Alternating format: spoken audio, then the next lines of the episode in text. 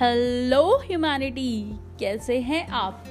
Well, it's doctor Nandita Pokhriyal this side. Welcome to my podcast guys, welcome. Well यार, एक बात बताऊं, सच में जैसे जैसे बॉलीवुड का सच बाहर आ रहा है यार, मेरा तो दिल बैठा जा रहा है। यू नो, इतनी इतना कुछ था भरा हुआ यार, आंखों पे बिल्कुल जैसा लगता है पर्दा पड़ा हुआ था। हाय राम, आई फील ब्लेस्ड कि मैं डॉक्टर हूँ, जैसे कि आप ब्लेस्ड फील करते होंगे कि आप अपने प्रोफेशन में, and we are not into Bollywood guys. Thank God, you know, जो होता है अच्छे के लिए होता है, कि ये सब चीज़ें बाहर आ रही है और हमारी फ्यूचर जनरेशंस बच पाएंगी। एल्स सोचिए कि हमें पता नहीं चलता और ये सब चीज़ें होती रहती, तो सोचो जब हमारी फ्यूचर जनरेशंस आती तो फिर क्या हाल होता। थैंक गॉड यू नो कि हमारे आने वाले बच्चे या रिलेटिव्स के बच्चे, यू नो, जो भी फ्यूचर जनरेशंस हैं, वो बच गई। कई दिशाएं बच गई, कई सुशांत बच गए, कई ऐसे लोग बच गए जो कि बहुत अच्छे होते हैं, लेकिन उनके साथ बहुत बुरा हो जाता है। सो थैंकफुली काफ़ी लोग बच गए।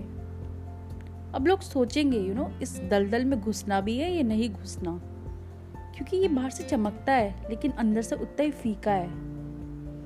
ये बाहर से ना शाइन करता है, बहुत ज़्यादा रुपए दिखते हैं। कहते हैं ना, मुंबई माया नगरी है, तो वो माया नगरी में ना हम लोग खो जाते हैं क्योंकि रुपए दिखते हैं। लेकिन रुपए के साथ साथ जो चीज़ें आती है ना, वो किसी को आफ्टर इफेक्ट्स कहते हैं ना, वो किसी को नहीं दिखते, लेकिन अब दिख रहे हैं, और बहुत बुरी तरह सभी को दिख रहे हैं भाई, लिटरली दिख रहे हैं। O M G.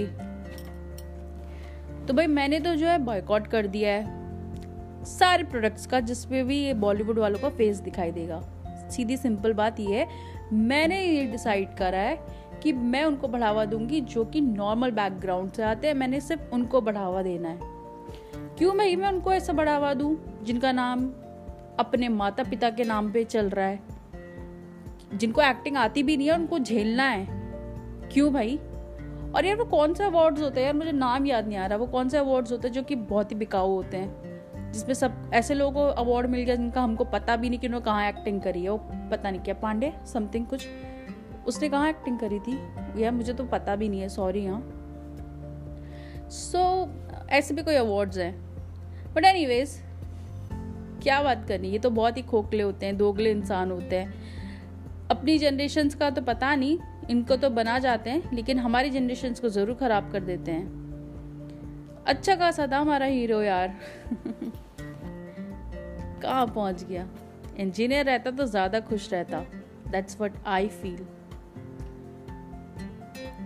You know, we earn less, very less than them, but we are happy. Thankfully we are not spineless. Thankfully, we are not into something which is not legal in India. Thankfully, we are doing something which is accomplished by us. Thankfully, we are doing something for the society as a responsible citizen of India.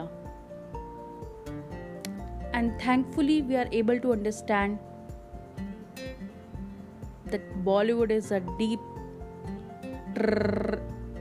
fill in the blank. So भाई, I am going to support the people, जो normal जनता आने वाली है, normal models आने वाले, normal family background के लोग आने वाले हैं। अब ये Kapoors and whatever Khans, ये सब तो नहीं चलने वाला, not even Bigg Boss. I am not going to watch Bigg Boss. जिसको देखना देख लो यार।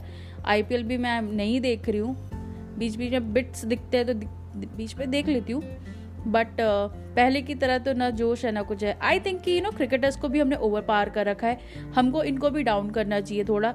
यू नो नॉर्मल यार, जैसे हम जॉब करते हैं वैसे वो भी अपना काम करते हैं, इनको इतना सर पे चढ़ाने की क्या ज़रूरत है? Please guys, I think corona ने हम सबको सिखाया है कि you know money doesn't matter much, money matter नहीं करती है। सो प्लीज़ अंडरस्टैंड, ये क्रिकेटर्स को, पॉलिटिशियंस को, मॉडल्स को, एक्टर्स को सर पे चढ़ाना बंद करो यार।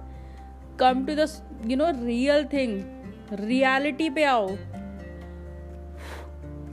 With that note here ends the podcast. इंतजार करिएगा, मैं फिर से आऊंगी। बाय।